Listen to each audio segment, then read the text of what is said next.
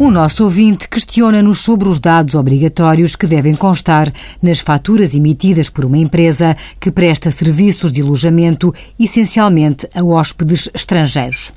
Tratando-se de serviços prestados a consumidores finais, sejam eles portugueses ou estrangeiros, tratando-se de faturas no valor inferior a mil euros, não é obrigatório a indicação do nome e morada do adquirente.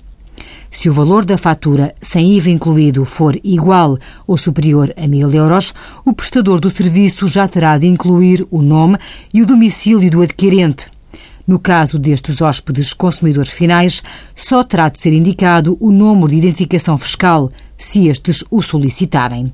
Na fatura, devem ser descritos os serviços prestados com especificação dos elementos necessários à determinação da taxa aplicável, nomeadamente se se trata de pensão completa, meia pensão ou apenas alojamento com pequeno almoço.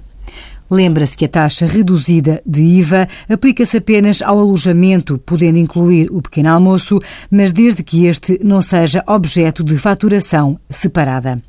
Envie as suas dúvidas para conselhofiscal.tsf.otoc.pt.